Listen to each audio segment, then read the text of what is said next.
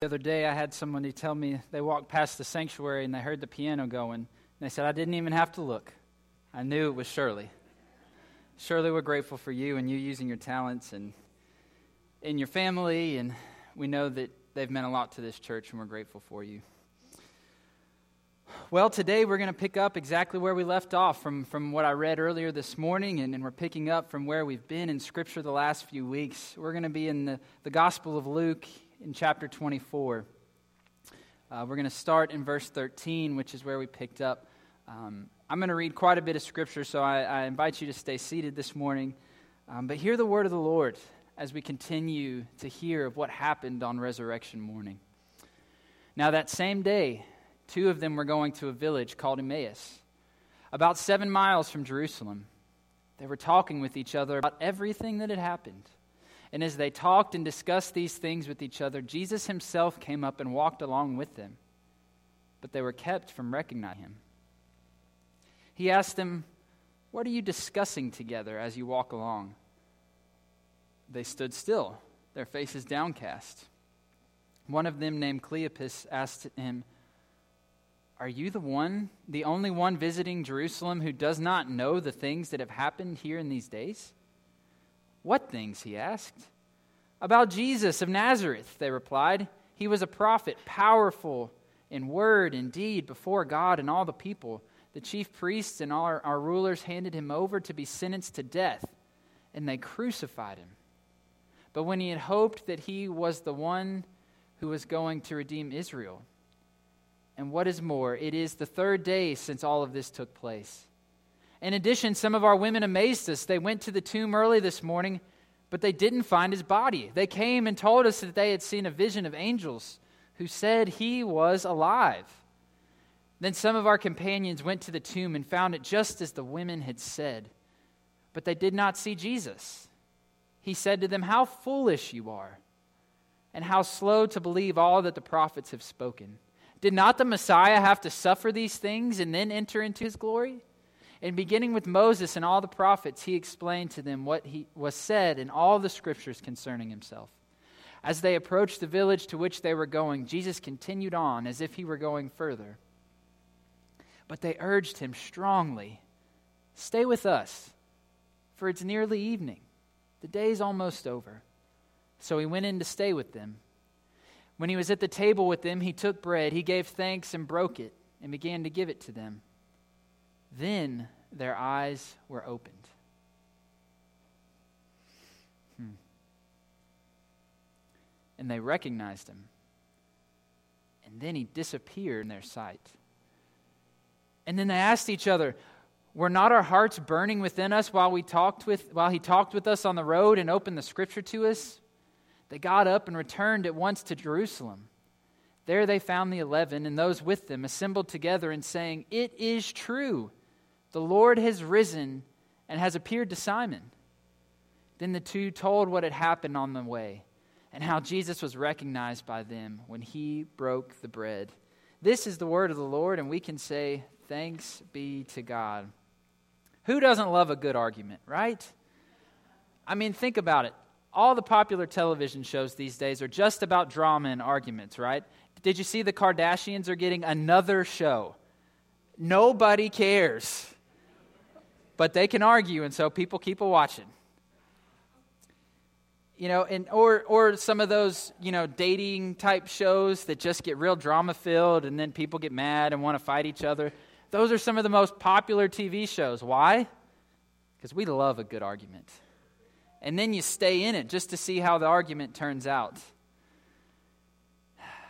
You get wrapped up in all of the drama, and all of a sudden you realize that you're six seasons in and you just want your side to win. Well, our text today brings us into the beginning of an argument or a dispute, as Jesus calls it.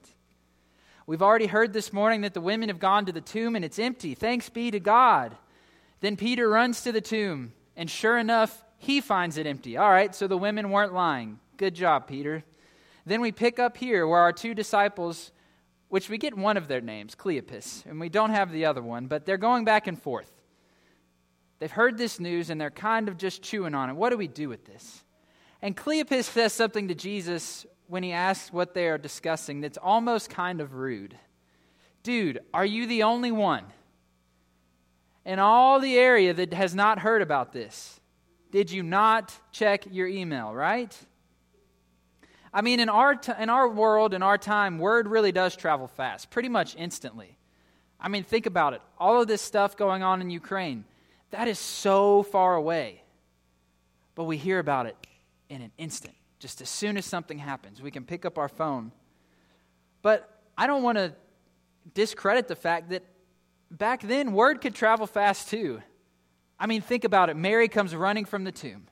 And she runs and she probably ran, she runs to the disciples and she tells them that she probably ran to friends and family and anybody that would listen. She just went running through the town. I feel like maybe she had a Forrest Gump moment where she was running and she was running and she just kept running because Jesus was alive and everybody needed to know about it.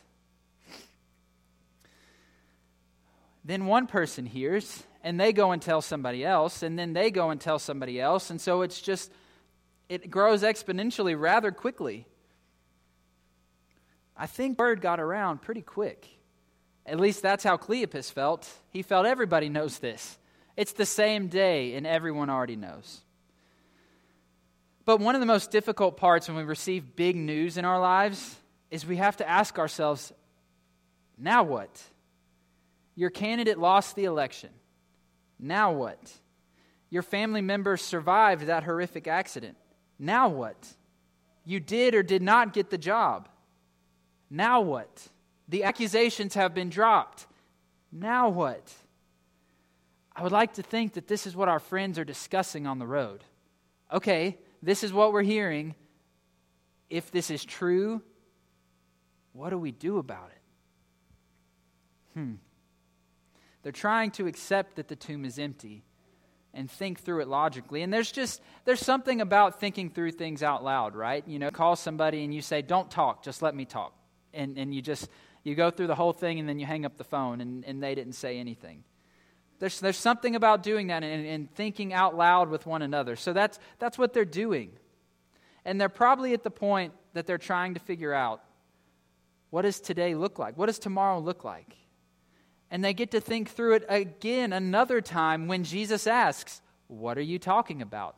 So, what do we get? They lay it all out again. Well, this is what happened. Hmm. You can hear in their response that they really were banking on this Jesus dude being the Messiah. And now he's dead. And not only is he dead, his body is missing. Jesus then graciously invites them to think further back into the story of the faithfulness of God through the Old Testament, as we would call it today. And this probably took a while. I mean, think about it. The scripture says that he went back to the beginning. That, that was probably a pretty lengthy conversation of Jesus kind of breaking it down.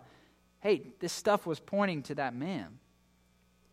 But it's not until they recline at the table and Jesus breaks the bread that they are able to see who this really is that they've been waiting that has been walking with them. Verse 28 tells us that Jesus had every intention of going further. He, he was on a mission, he had plans, he was going to do stuff. The, the word used in the text that, the, that it says that the disciples urged him, or that word can also be translated as begged or persuaded. They really had to tell Jesus, Stop, come in, come in, please, come in, don't go it's kind of clear that this really wasn't Jesus' first option. But he listened to their plea and he came in and he spent time with them. So, what in the world does this mean for us? Yes, Jesus is alive and this is great news. But had the disciples not urged Jesus to stay with them for the night, they would have not had their eyes opened because they would have never made it to the table. Church, God is on mission in the world. And God is busy about the work that needs to be done in making all things new. Is this sounding familiar? We've been here before, right? This is what God is up to. God keeps moving forward. When we rest, God continues God's work. Nothing is going to hinder God from being about the work of reconciliation in the world. And the good news for us today on Easter Sunday is that not even death is going to stop God. From being about God's work in the world. And that's what Easter's about. We always view death as the end, right? It's the end, but God saw it as a means of grace in which all of us could enter into eternal life and reconciliation with God. And that's what it's all about. Death couldn't even stop God. The one thing that we always thought was the end of someone's forever is now the one thing that God took on and He said, Nope, I can use this too. Even death is mine. And that is good news. Even death needed to be made new. Although Jesus was planning on going further on his travels that night, he was still willing to accept a very generous invitation to pause and spend time with others. Where do you think those disciples learned to be generous? From the very person that they just invited into their home. Although they, might, they didn't realize it at the time, Jesus was probably so proud of them, saying, Yes, maybe you did get it. Maybe you did listen while I was here with you. Because I preach this time and time again if you find a traveler that's on their way, invite them into your home and let them stay. Jesus was probably so proud. Then, once inside with them, Jesus reclined at the table. And he broke the bread and he blessed it. And they were able to realize who he was. The one that they had, they had just let in is the very one whose body was broken and whose blood was shed on their behalf. It was as if once they realized that God was present with them, Jesus went back to work. This is our invitation today. We come to this table as a place where we cry out that God would be present, that God would allow our eyes to be open as we break the bread and drink the cup together. But our prayer doesn't stop there. We pray that this makes us into the body, the broken body, and the shed blood of Jesus that we, like Jesus, can get back to the mission of God in the world and realize that God is present with us there. We must remember, and I'll say it a hundred more times, that it's not that God's church needed a mission, but God's mission in the world needed a church. And that's who we are to be. A people that realizes that death is not the end. A people that realize that death does not just drastically end all that we thought was going to happen, but that even death is a means of grace for us to experience life in fullness with God. Today, I'm going to invite um, our ushers to come forward and, and distribute communion. As we take communion together, what we're going to do is I'm going to invite them now to come and, and, and distribute the elements. But I invite you to just hold on to your elements as we are going to uh, we're going to sing a song first before before we partake in communion but i want you to go ahead and have have your elements um, and have them ready. Um, there you go. Thank you guys so much. As we approach this table today i want to i want to paint a picture for us if, if you were here for our Seder meal a, a couple of Monday nights ago, the missionary that was here and led us through that, he said that, that it was custom in the Passover feast, which is what the disciples were celebrating on the night of the Last Supper. It was custom that in that feast no one reclined at the table because they were watchful. They didn't want to relax, they had to keep their eyes open.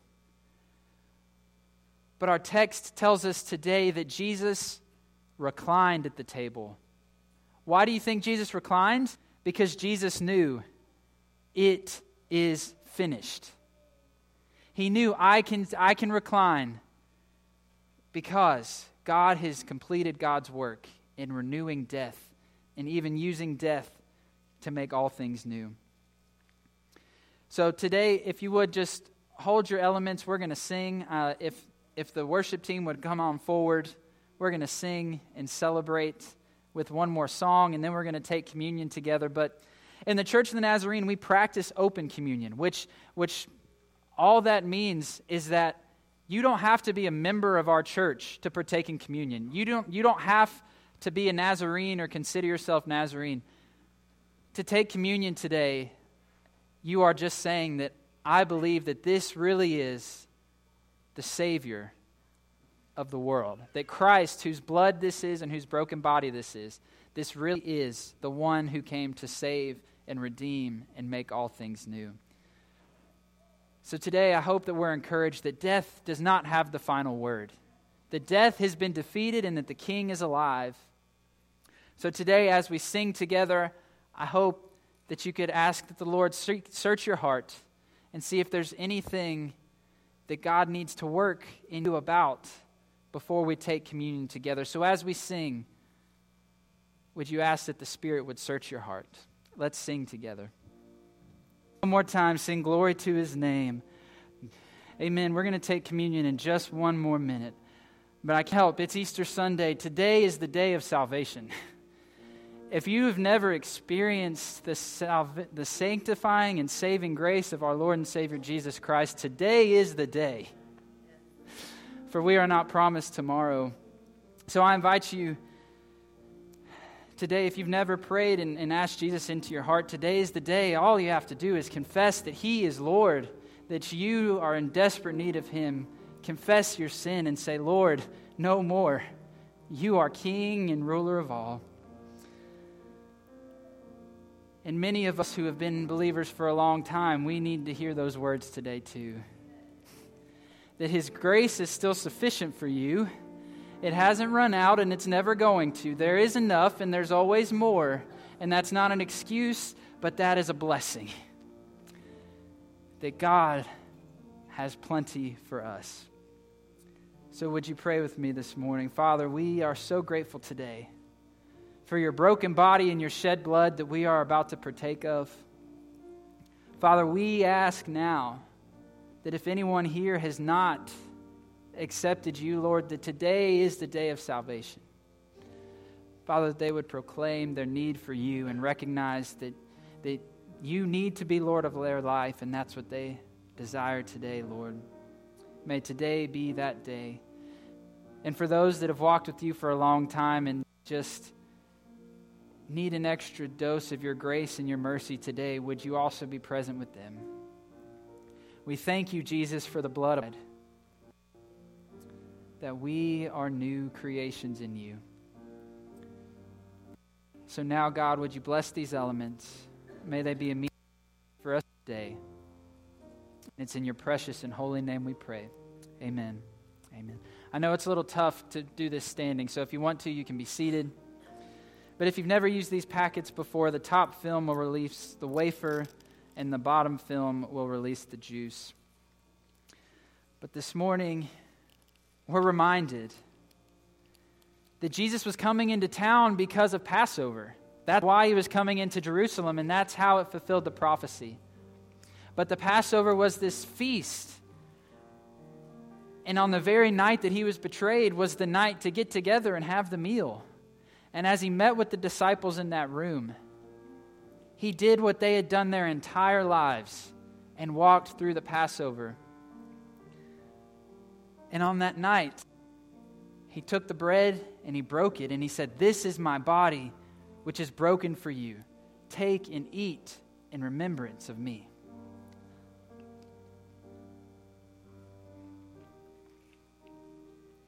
And then they would have taken their cups and they would have filled them several times. But at the end of the meal, they would have drank from one cup. And at the end of the meal, Jesus took the cup and he held it up and he blessed it. And he said, This is the blood of the new covenant that was shed for you. Take and drink in remembrance of me.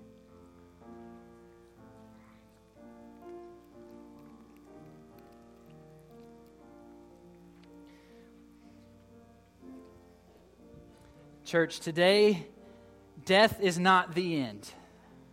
Death has no hold on you, death has no hold on me, and our society needs to know about it. It's my prayer today that we would run out of here like Forrest Gump and we would just keep running and running and we would just keep telling and telling because the tomb is still empty and he's never going back. Aren't you thankful you came to church today? So grateful for the blood that has been applied for me and for you and for everyone that is yet to hear of the precious and wonderful name of Jesus. So today, as we leave, I invite you to stand and receive a blessing. Yes.